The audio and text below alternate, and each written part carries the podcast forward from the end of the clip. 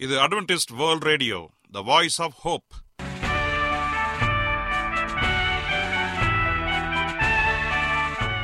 வணக்கம். அன்பான வானொலி நேயர்களே உங்கள் அனைவரையும் கர்த்தராகிய ஆண்டவர் இயேசுவின் நாமத்திலே வாழ்த்தி எங்களது இன்றைய ஒளிபரப்பை கேட்க உங்களை அன்போடு வரவேற்கிறோம். பரலோக வாழ்க்கைக்கு வழிகாட்டக்கூடிய எங்களது ஒளிபரப்பில் இன்று இடம்பெற இருக்கும் நிகழ்ச்சிகள் உடல் ஆரோக்கியத்தை குறித்த செய்திகள் ஆன்மீக சிந்தனைக்கான தேவ செய்திகள் மற்றும் காதுக்கு இனிய கீதங்கள். இன்றைய உலகில் வியாதிகளின் எண்ணிக்கையை கணக்கிட முடியாது. ஒவ்வொரு நாளிலும் பேர் தெரியாத பல பல வியாதிகளால் மனிதர்கள் இறந்து வருவதை காண்கிறோம். இந்த சூழ்நிலையில் நீங்கள் ஆரோக்கியமாக இருக்க வேண்டுமென நாங்கள் விரும்புகிறோம். அதற்கு முன்பதாக ஓர் இனிய பாடலை கேட்டு மகிழ்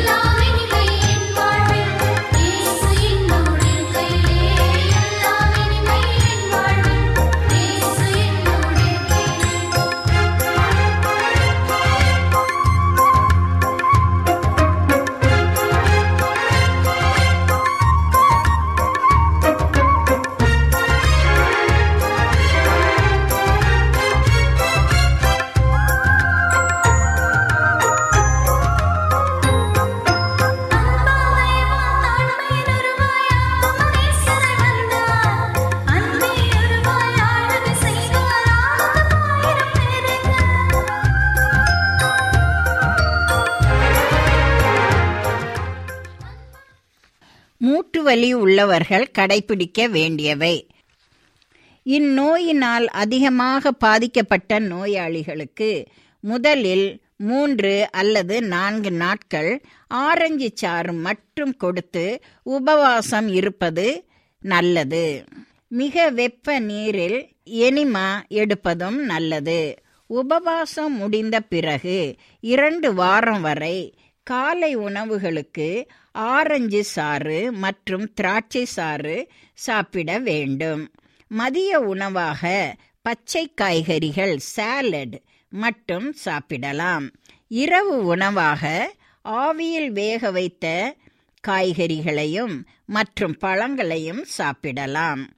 காய்களில் கோஸ் கேரட் பீன்ஸ் அவரை நூக்கோல் பீட்ரூட் கத்தரிக்காய் வெங்காயம் பசலைக்கீரை முள்ளங்கி வெள்ளரிக்காய் தக்காளி காளான் இவைகளை சாப்பிடுவது மிகவும் நல்லது.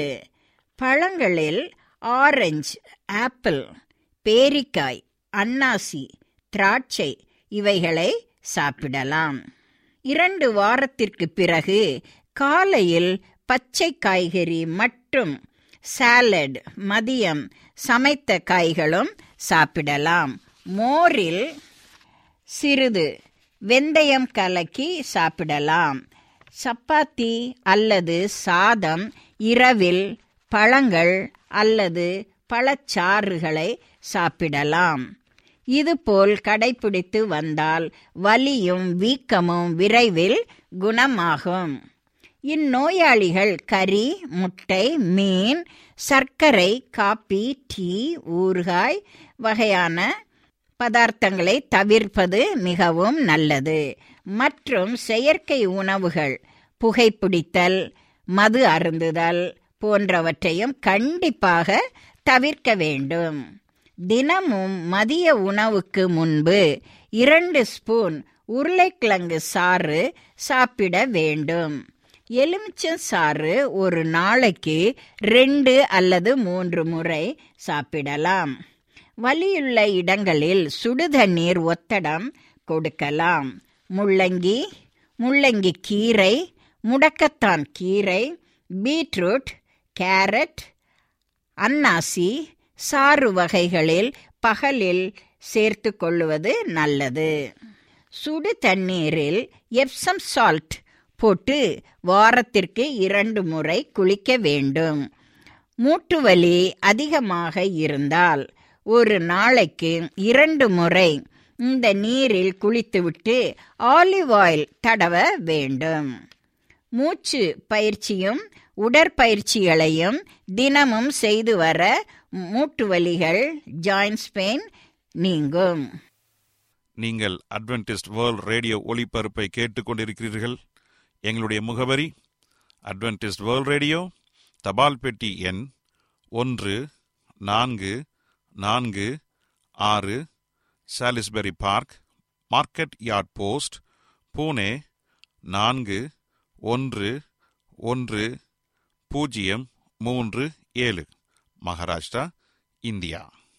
எங்களுடைய இமெயில் முகவரி AWR Tamil at Gmail dot com இப்பொழுதும் நாம் தேவ வசனத்தை தியானிக்கும் வேலைக்குள்ளாக வந்திருக்கிறோம். இன்றைய தேவ செய்தியை சகோதரர் ஜே எஸ் செல்வன் அவர்கள் வழங்க இருக்கிறார் கிறிஸ்துவுக்குள் அன்பான தேவ பிள்ளைகளே உங்கள் அனைவரையும் இந்த அட்வென்டிஸ் உலக வானொலி நிகழ்ச்சியின் வாயிலாக சந்திப்பதிலே மிக்க மகிழ்ச்சி அடைகிறேன். உங்கள் யாவரையும் ஆண்டவர் இயேசுவின் நாமத்தில் வாழ்த்துகிறேன். நேயர்களே எங்களது அனுதின நிகழ்ச்சிகளை எங்களுடைய இணையதள பக்கத்திலும் கேட்டு மகிழலாம்.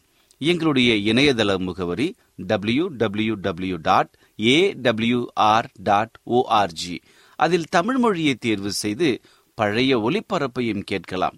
அதே போல எங்களுடைய வாய்ஸ் ஆப் ஹோப் என்ற மொபைல் ஆப்பையும் இன்னொரு புதிய ஆப் இருக்கிறது ஏடபிள்யூஆர் த்ரீ சிக்ஸ்டி என்ற ஆப்பையும் நீங்கள் பதிவிறக்கம் செய்து எங்களுடைய அனைத்து நிகழ்ச்சிகளையும் நீங்கள் கேட்டு மகிழலாம். கர்த்தர் உங்கள் யாவரையும் ஆஸ்வதிப்பாராக உங்கள் கருத்துகள் சந்தேகங்கள் எதுவாக இருந்தாலும் எங்களோடு தொடர்பு கொள்ளுங்கள். உங்களுக்காக ஜெபிக்க நாங்கள் ஆவலோடு காத்து கொண்டிருக்கிறோம். இப்பொழுது நாம் தேவ செய்திக்குள்ளாக நாம் கடந்து செல்வோம். ஜெப சிந்தையோடு செல்வோமா? கிருபையுள்ள நல்ல ஆண்டவரே இந்த நல்ல வேலைக்காக உமக்கு நன்றி செலுத்துகிறோம். இந்த நாளிலே உம்முடைய வார்த்தைகளை குறித்து தியானிக்கப் போகிறோம். உம்முடைய ஆவியனுடைய ஒத்தாசை எங்களுக்கு அருகி ஆண்டவே அநேக நல்ல சத்தியங்களை புரிந்து கொள்ள இந்த நிகழ்ச்சி உறுதுணையாக இருக்கும்படியாகவும் உம்முடைய பரிசுத்தாவினுடைய வழிநடத்தலோடு கடந்து செல்ல எங்களை என்னை ஊக்குவிக்கும்படியாய் இயேசுவின் நாமத்தில் கேட்கிறோம். நல்ல பிதாவே. ஆமேன். இன்றைய தியானத்திற்காக நாம் எடுத்துக்கொண்ட ஒரு தலைப்பு நன்றி சொல்லுதல். நாம் கர்த்தரை எப்பொழுதும் நன்றியோடு ஸ்தோத்தரிக்க வேண்டும். கர்த்தரை எப்பொழுதும் துதியுங்கள் என்று சொல்லி இந்த ஒரு வார்த்தையை கேட்ட மாத்திரத்தில் நாம் அனைவருக்குமே மனதில் வருகிற ஒரு கதாபாத்திரம் சங்கீதக்காரனாகிய தாவிது தான். ஏனென்று சொன்னால் சங்கீதக்காரனாகிய தாவிது நான் எக்காலத்திலும் ஆண்டவரை ஸ்தோத்தரிப்பேன் அவரை மேன்மை பாராட்டுவேன் என்று சொல்லி ஒவ்வொரு அதிகாரம் முழுவதுமே எந்த சங்கீதத்தை படித்தாலும் ஆண்டருடைய வல்லமையான நாமத்தை துதித்து துதித்து நன்றியை இரடுக்கிற ஒரு நம் மகனாக இருக்கின்றார். ஏனென்று சொன்னால் சங்கீதக்காரனாகிய தாவிது அவனுடைய வாழ்க்கையில மிக அற்புதமான ஆசீர்வாதங்களை பெற்றுக்கொண்டு ஆண்டவருடைய அரவணைப்பிலே வாழ்ந்ததை நாம் வேதத்தின் வாயிலாக படிக்கின்றோம். இன்றைக்கு அவருடைய சாயலாக படைக்கப்பட்ட நாம் என்ன செய்து கொண்டிருக்கிறோம் என்ற கேள்வியையும் சங்கீதங்களின் வாயிலாக நம்மால் கேட்பதை நாம் அறிந்து கொள்ள முடிகிறது. பத்தொன்பதாம் சங்கீதத்தை நான் வாசிக்கிறேன். கவனிங்கள். அங்கு சொல்லப்பட்ட ஒரு உருவகத்தை கவனியுங்கள். வானங்கள் தேவனுடைய மகிமையை வெளிப்படுத்துகிறது. ஆகாய விரிவு அவருடைய கரங்களின் கிரியையை அறிவிக்கிறது. பகலுக்கு பகல் வார்த்தைகளை பொழிகிறது. இரவுக்கு இரவு அறிவை தெளிவிக்கிறது. இப்படியாக இந்த எல்லா காரியத்தையும் நாம் படித்துக்கொண்டே போவோம் என்று சொன்னால் அங்கு ஆண்டவரால் சிருஷ்டிக்கப்பட்ட ஒவ்வொன்றும் ஆண்டவரை மகிமைப்படுத்தி துதித்து கொண்டிருக்கிறது.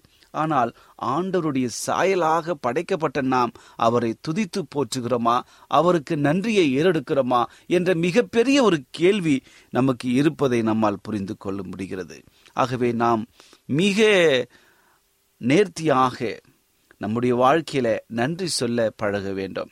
இன்றைக்கு நம்முடைய அனுதின வாழ்க்கையை சற்று யோசித்து பார்ப்போம் என்று சொன்னால் தேவை இருக்கும் பொழுது நாம் அனைவரும் மிகவும் கம்பீரமாக ஐயோ எனக்கு யாராவது உதவி செய்வார்களா? யாராவது என்னை உதவி செய்ய வல்லவராக இருக்கிறார்கள் என்று சொல்லி உதவிக்காக ஏங்கிக் கொண்டிருக்கிற ஒரு நேரத்தில் என்ன செய்யவும் துணிந்து விடுவோம். அந்த உதவி கிடைத்த மாத்திரத்தில் நாம் உதவி செய்த நபர்களையும் நாம் ஏறெடுத்த வழிமுறைகளையும் மறந்து விடுகிறோம். இதற்கு பேர்தான் நன்றி இல்லாத ஒரு தன்மை. இந்த தன்மை ஆண்டவருக்கு விரோதமாக இருப்பதாக வேதத்தின் வாயிலாக நாம் பார்க்கின்றோம். ஏனென்று சொன்னால் இன்னைக்கு அநேகருடைய வாழ்க்கையில நன்றி சொல்லுதல் என்ற ஒரு பழக்கம் இல்லாமல் போய் அது ஆண்டவருக்கு விரோதமாக போகிறதை நாம் உணராமல் இருந்து கொண்டிருக்கிறோம். இதற்காகத்தான் சங்கீதகனை தாவிது ஒவ்வொரு முறையும் ஜெபம் பண்ணும் பொழுது என் ஆத்துமாவே கர்த்தரை ஸ்தோத்ரி என் முழு உள்ளமே அவருடைய பரிசுத்த நாமத்தை ஸ்தோத்ரி என் ஆத்துமாவே கர்த்தரை ஸ்தோத்திரி. அவர் செய்த சகல உபகாரங்களையும் மறவாதே என்று சொல்லி நூத்தி மூன்றாவது சங்கீதத்தில் நாம் படிக்கின்றோம். இந்த வசனங்களை ஒவ்வொரு முறையும் நாம் ஜெபித்து முடித்த பிறகு இந்த இரண்டு வசனங்களை நாம் அது மனப்பாடமாக சொல்வது வழக்கம். ஏன் அப்படி சொல்லுகிறோம்? சற்று யோசித்து பார்த்துருக்கிறீர்களா? ஏனென்றால் தெரிந்தோ தெரியாமலோ நாம் ஆண்டவர் செய்த நன்மைகளை மறந்துவிடாமல் இருப்பதற்காக நாம் நம்முடைய ஆத்மாவை பார்த்து நமக்கு நாமே கேட்டுக்கொள்ளுகிற ஒரு காரியமாக இருக்கிறது. ஆகவே நம்முடைய வாழ்க்கையில வாழ்ந்து கொண்டிருக்கிற இந்த இக்கட்டான மக்கள் அனைவருமே நாம் எப் எப்பொழுதுமே கலங்கி விடாமல் திகைத்து விடாமல் நம்முடைய வாழ்க்கையை அனுபவித்து சந்தோஷத்தோடு சமாதானத்தோடு ஆண்டவருக்கு நன்றி சொல்ல கடமைப்பட்டிருக்கின்றோம். எவ்வளவு இக்கட்டான மத்தியிலும் கூட ஆண்டவர் நம்மை அற்புதமாக பாதுகாத்து வருகிறார். இன்னைக்கு முதலாம் மலையில எத்தனையோ குடும்பங்கள் இழந்திருக்கிறார்கள். இரண்டாம் மலையில நமக்கு அன்பானவர்கள் நம்மை விட்டு கடந்து போயிருக்கிறார்கள். இந்த மூன்றாம் மலை என்ன செய்ய போகிறதோ என்ற ஒரு கேள்விக்குறியின் மத்தியிலே வாழ்ந்து கொண்டிருக்கிற நம்மை ஆண்டவர் எப்படி பராமரித்து வருகிறார் தெரியுங்களா? எவ்வளவு நேர்த்தியாக நம்மை பாதுகாத்து அரவணைத்து வருகிறார். இதற்கு நாம் நன்றி சொல்லாமல் இருக்க முடியுமா? சற்று யோசித்து பாருங்கள். நம்முடைய வாழ்க்கையில நன்றி சொல்லுகிற ஒரு பழக்கம் நம்முடைய வாழ்க்கையின் நடைமுறையாக மாற வேண்டும். வேதத்திலே அநேக கதாபாத்திரங்கள் நன்றி சொல்லி உம்மை துதித்தார்கள். உமக்காக வாழ்ந்து ஒரு சாட்சியாக வாழ்ந்து கொண்டிருந்தார்கள். பிலிப்பியர் நான்காம் அதிகாரத்தை எடுத்துக்கொண்டோம் என்று சொன்னால் அப்போஸ் நாகிய பவுல் இங்கே சொல்லுகிற ஒரு காரியம் நீங்கள் எப்பொழுதும் நன்றியுள்ளவர்களாக இருக்க வேண்டும் என்று சொல்லி நீங்கள் ஜெபிக்கும் பொழுது எப்படி ஜெபிக்க வேண்டும் என்கிற ஒரு ஆலோசனையை மிக நேர்த்தியாக கொடுக்கின்றார். ஆம் எனக்கு அன்பான தேவனுடைய பிள்ளைகளே பிலிப்பியர் நான்காம் அதிகாரம் ஆறாவது வசந்த வாசிக்கிறேன். நீங்கள் ஒன்றுக்கும் கவலைப்படாமல் எல்லாவற்றையும் குறித்து உங்கள் விண்ணப்பங்களை ஸ்தோத்திரத்தோடு கூடிய ஜெபத்தினாலே நீங்க தேவனுக்கு தெரியப்படுத்துங்கன்னு சொல்லி வேதம் சொல்கிறது இதை தமிழில் வாசிப்போம் என்று சொன்னால் ஸ்தோத்திரம் என்கிற ஒரு வார்த்தை வரும். இதே வசனத்தை ஆங்கிலத்தில் படிப்பேன் என்று சொன்னால் தேங்க்ஸ் கிவிங் நன்றி உணர்வோடு நன்றி செலுத்தி நீங்கள் ஆண்டவர்கிட்ட ஜெபிக்க வேண்டும். இதுதான் ஆண்டவருடைய மிகப்பெரிய ஒரு சித்தமாக இருப்பதாக வேதத்தின் மூலமாக நாம் புரிந்து வைத்துக் கொண்டிருக்கிறோம். இன்றைக்கு ஆண்டவருடைய சித்தத்தில் மிகப்பெரிய ஒரு சித்தம். நீங்களும் நானும் இடைவிடாமல் செபிக்க வேண்டும். எப்பொழுதும் சந்தேக சந்தோஷமாக இருக்க வேண்டும். நாம் ஸ்தோத்திரம் செய்ய வேண்டும். அந்த வசனத்தை நான் வாசிக்கிறேன் பாருங்க. ஒன்று தசுநோக்கியர் ஐந்தாம் அதிகாரம் பதினாறுல இருந்து நான் வாசிக்கிறேன். கவனமாக கேளுங்க. ஒன்று தசுநக்கியர் ஐந்தாம் அதிகாரம் வசனங்கள் பதினாறு பதினேழு பதினெட்டு. இப்படி நான் வாசிக்க பாருங்க. எப்பொழுதும் சந்தோஷமாயிருங்கள். இடைவிடாமல் ஜெபம் பண்ணுங்கள். எல்லாவற்றிலையும் ஸ்தோத்திரம் செய்யுங்கள். அப்படி செய்வதே கிறிஸ்து இயேசுவுக்குள் உங்களை குறித்த தேவனுடைய சித்தமாய் இருக்கிறது எல்லாவற்றிலும் நாம் தேவனுக்கு நன்றி சொல்லுகிற பிள்ளைகளாக இருக்க வேண்டும். நாம் ஆண்டவருடைய வாழ்க்கையை நாம் எப்படி அனுபவிக்கிறோம் என்பதை மிக நேர்த்தியாக கவனிக்க வேண்டும். ஆண்டவர் நமக்கு கொடுத்த இந்த வாழ்க்கையில நாம் ஆண்டவருக்கு நன்றி செலுத்துகிறோமா என்பதை யோசித்து பார்க்க வேண்டும். நாம் ஒரு காரியத்தில் மட்டுமல்ல இரண்டு காரியத்தில் மட்டுமல்ல எல்லா காரியங்களிலும் நாம் நன்றி சொல்லுகிற பிள்ளைகளாக காணப்பட வேண்டும். இயேசு கிறிஸ்து இந்த உலகத்திலே வாழ்ந்த பொழுது நன்றியுணவரோடு இருந்தார். தன்னுடைய தாய் தந்தைக்கு ஆற்ற வேண்டிய கடமைகளை சரியாக ஆற்றினார். தன்னுடைய ஸ்ரீஷர்களுக்கு ஆற்ற வேண்டிய கடமைகளை மிக நேர்த்தியாக அவர் இந்த உலகத்தை செய்து முடித்தார். அதே போல அவர்கள் தன்னுடைய பிதாவிற்கு எப்பொழுது நன்றியுள்ளவராக இருந்தார்? அதேதான் அவரும் எதிர்பார்த்தார். குஷ்டரோகிகளாக இருந்தவர்கள். ஆண்டவரே எங்களை ரட்சியும் எங்களை குணமாக்கும் என்று சொல்லி வேண்டிக் கொண்டார்கள். ஆண்டவரும் அவர்களுக்கு மனதுருகி இறங்கி அந்த குஷ்டரோகத்தை மாற்றினார். அந்த பத்து பேர் வந்தார்கள். அந்த பத்து பேர்ல சுகம் பெற்ற அந்த பத்து பேர் ஒன்பது பேர் போய்விட்டார்கள். ஒருவன் மட்டும் திரும்பி வந்து ஆண்டவரே உமக்கு ஸ்தோத்திரம் உமக்கு நன்றி என்று சொல்லி ஆண்டவரை நன்றியோடு ஸ்தோத்தரித்தான். ஆண்டவர் கேட்ட ஒரு கேள்வி நீங்கள் வந்தது பத்து பேர் அல்லவா? ஒருவர் மட்டும் நீங்க இருக்கிறாய் மீதம் இருக்கிற ஒன்பது பேர் எங்கே? என்று கேட்டார். அதற்கு அவர்கள் போய்விட்டார்கள். பாருங்கள் என் அன்பு சகோதரனே சகோதரியே நம்முடைய வாழ்க்கையில நாம் எப்பொழுதும் நன்றி உள்ளவர்களாக இருக்க வேண்டும். இதுதான் தேவனுடைய சித்தமாக இருக்கிறது. இன்னும் அநேக கதாபாத்திரங்கள் சொல்லிக்கொண்டே போகலாம். ஒவ்வொரு நாளும் யோபுவை குறித்து நாம் தியானிக்கிறோம் அல்லவா? அந்த யோபுடைய வாழ்க்கையில் எவ்வளோ பெரிய துயரங்கள் எவ்வளோ பெரிய கஷ்டங்கள் எவ்வளோ பெரிய வியாப்பு வியாகுலங்கள் இப்படிப்பட்ட நிலையிலும் கூட அவன் தேவனுக்கு நன்றி சொன்னதை நாம் படிக்கும் பொழுது ஆச்சரியமாக இருக்கிறது. இன்றைக்கு நம்முடைய உள்ளங்களிலே நம்முடைய வீடுகளிலே ஏதாவது ஒரு காரியம் சோகமாக நடந்தால் நம்முடைய எண்ணம் எப்படி இருக்கிறது? ஆண்டவருக்கு விரோதமாக முறுமுறுத்து கொண்டிருக்கிறோம். அப்படித்தானே? ஏனென்று சொன்னால் ஆண்டவருக்கு விரோதமாக அந்த ஒரு கஷ்டம் நம்மை மாற்றுகிறது. ஆனால் யோபு ஆண்டவருக்காக நிலைத்திருந்தான். அவன் எல்லா காரியத்திலும் சகிப்பு தன்மையோடு இருந்து ஆண்டவருக்கு நன்றி சொன்னான் என்று சொல்லி வேதத்திலே பார்க்கிறோம். இந்த நிர்வாணியாய் இந்த உலகத்திலே நான் வந்தேன். என் தாயின் வயிற்றிலிருந்து நான் நிர்வாணியாய் வந்தேன். இந்த உலகத்தை விட்டு போகும் பொழுது அதே நிலையில் தான் நான் திரும்புவேன். கர்த்தர் கொடுத்தார் கர்த்தர் எடுத்தார். கர்த்தருடைய நாமத்திற்கு ஸ்தோத்திரம் என்று சொல்லி ஆண்டவருக்கு நன்றியை சொன்னான். தன்னுடைய மனைவி அவனை பார்த்து ஏகனமாக பேசும் பொழுது அவன் சொன்ன ஒரு காரியம் நன்மை பெற்ற நாம் தீமையை பெற வேண்டாமா?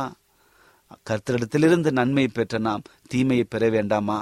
எல்லாம் அவன் செயல் என்று சொல்லி ஆண்டவன் மேல் பற்றுதலாயிருந்து ஆண்டவருக்கு நன்றியோடு காத்திருந்தான்.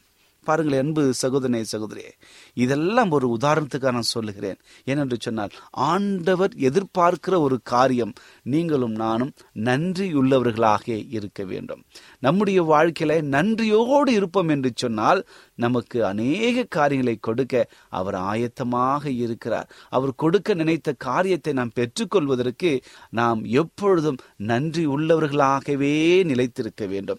இந்த கடைசி காலம் கடைசி காலம் என்று நாம் சொல்லிக் கொண்டிருக்கிறோம். இந்த கடைசி காலத்தில் மிகப்பெரிய ஒரு தன்மை என்னவென்று சொன்னால் ஆண்டவருக்கு நன்றி சொல்லி அவரை பறைசாற்றி கொண்டே இருக்க வேண்டும். இன்னைக்கு நன்றி சொல்லவில்லை என்று சொன்னால் தேவனை நாம் மறுதளிக்கிறோம் என்ற அர்த்தம் என்று வைத்துக் கொள்ளுங்கள். அதனால்தான் சங்கீதகனை தாவிது ஒவ்வொரு முறையும் சொல்லும் பொழுது என் ஆத்துமாவே கர்த்தரை ஸ்தோத்ரி.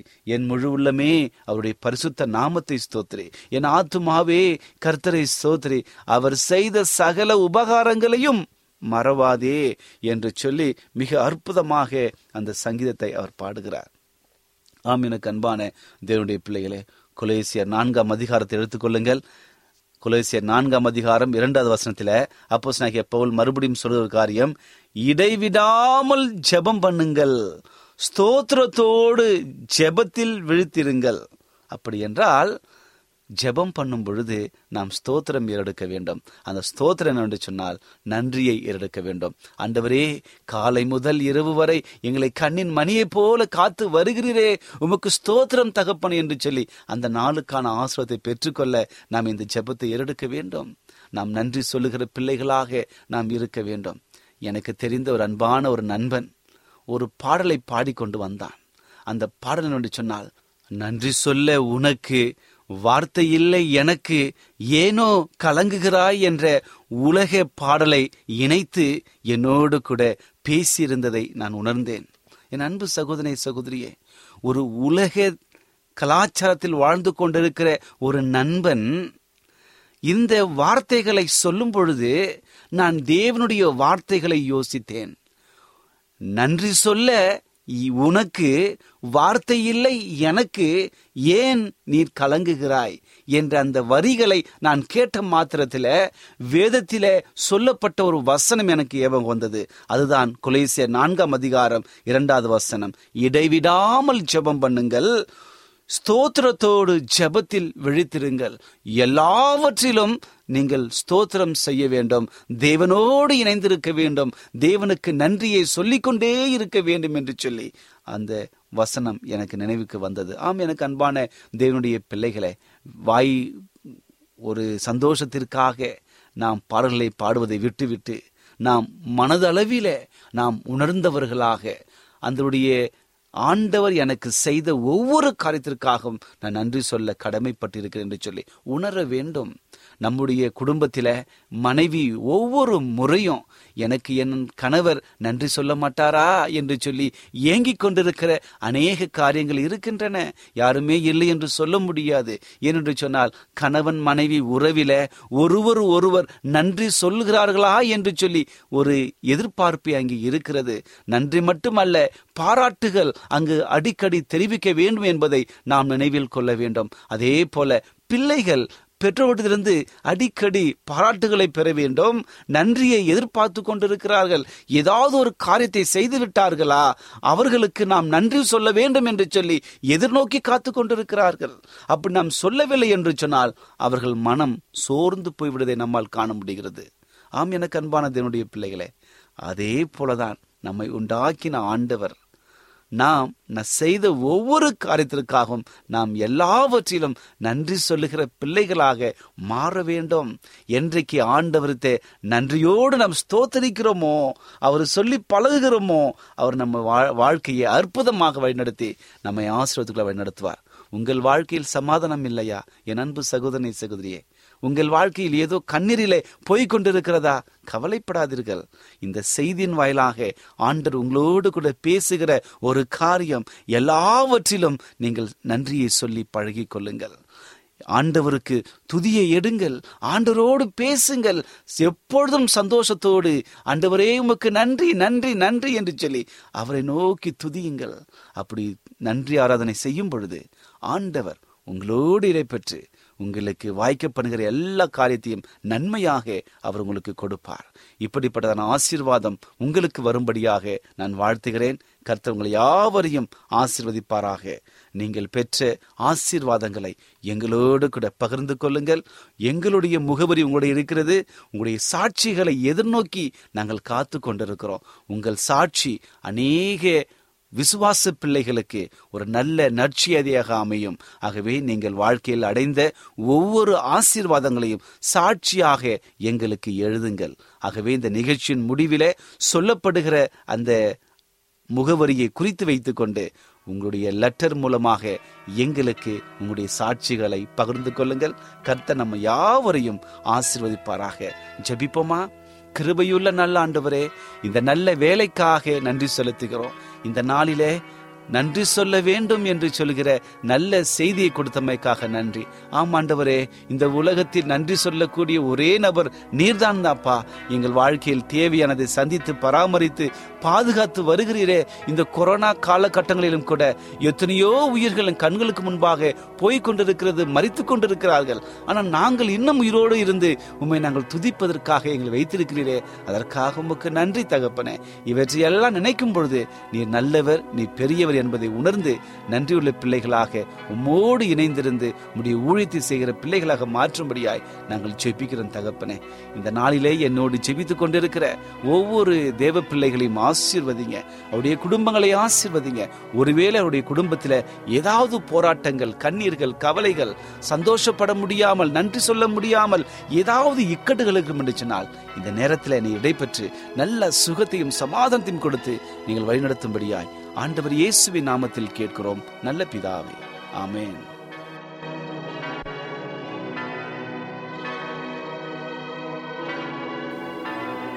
என்ன நேயர்களே இன்றைய தேவ செய்தி உங்களுக்கு ஆசீர்வாதமாக இருந்திருக்கும் என்று நாங்கள் கத்தருக்குள் நம்புகிறோம்.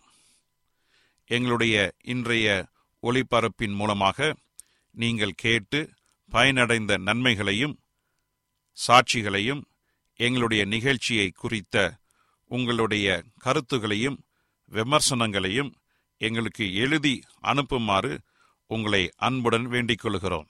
எங்களுடைய முகவரி அட்வென்டிஸ்ட் வேர்ல்ட் ரேடியோ தபால் பெட்டி எண் ஒன்று நான்கு நான்கு ஆறு Salisbury Park Market Yard Post Pune நான்கு ஒன்று ஒன்று பூஜ்ஜியம் மூன்று ஏழு மகாராஷ்டிரா இந்தியா. எங்களுடைய இமெயில் முகவரி AWR Tamil at Gmail dot com இத்துடன் எங்களது இன்றைய ஒளிபரப்பு நிறைவு பெறுகிறது. மீண்டும் நாளைய தினம் இதே அலைவரிசையில் அரை மணி நேரம் முன்மதாக சந்திப்போம். கர்த்தர் தாமே உங்கள் அனைவரையும் ஆசிர்வதிப்பாராக. உங்களிடமிருந்து விடை பெறுவது ஆர். விக்டர் செல்வன்.